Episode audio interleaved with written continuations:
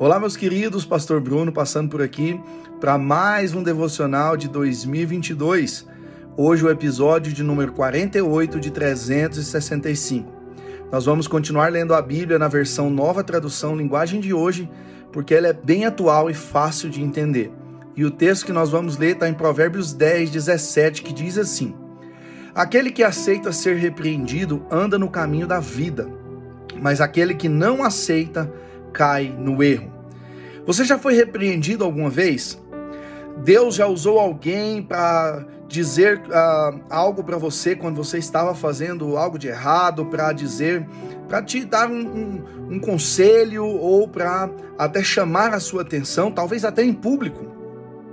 Se isso aconteceu com você, assim como já aconteceu comigo, você pode ter tido um sentimento um tanto quanto ruim de vergonha, de tristeza, de raiva, de arrependimento, enfim, talvez a repreensão provocou em você inúmeras, inúmeros sentimentos diferentes. Mas o que a Bíblia está dizendo é que aquele que aceita a repreensão, ele anda no caminho da vida. E por outro lado, quem não aceita acaba caindo no erro. Nós podemos ver isso na Bíblia, quando o próprio Deus repreende Caim, dizendo assim: Por que, que você está irado? Por que, que o seu semblante já caiu e você ficou triste? Se você proceder bem, você não será aceito. E Deus ainda diz mais: Deus diz, Deus diz para ele: Olha, o pecado está à porta, cumpre a você dominá-lo. E nós conhecemos a história e sabemos que Caim não, se, não aceitou a repreensão e acabou matando seu irmão, caindo assim no erro, cometendo um grave erro, um grande pecado.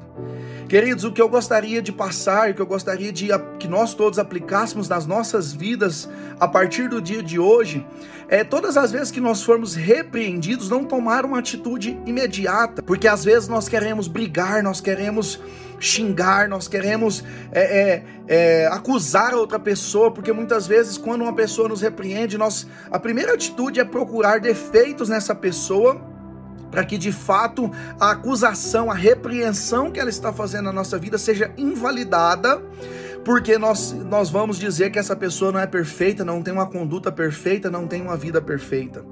E de fato ninguém tem, nós, nós somos seres imperfeitos. Mas quando nós recebemos uma repreensão, o que devemos fazer é, no mínimo, parar um instante, pensar, ponderar, orar, pedir para Deus nos revelar se de, se de fato isso é verdade. É fato que muitas vezes, quando nós somos repreendidos, nós já temos a consciência que estamos fazendo errado. O Espírito já testifica muitas vezes na hora de que nós estamos sendo repreendidos merecidamente.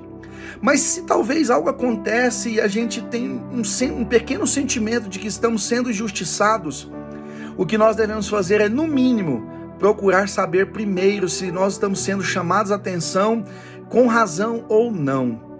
Porque se de fato de início a gente já não aceita, já briga, já causa aquele estardalhaço, a tendência é que a gente caia no erro. Então, ao menor, ao menor sinal de você ser repreendido, procure primeiro ponderar, ou se o Espírito já testificou que você estava fazendo algo errado, aceite a repreensão.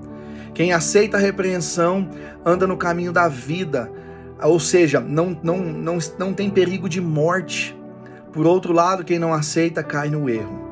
Fique com essa palavra e procure aceitar a repreensão, seja ela de alguém, seja ela diretamente do Senhor para a sua vida, porque quem aceita a repreensão encontra o caminho eterno. Deus abençoe você, em nome de Jesus.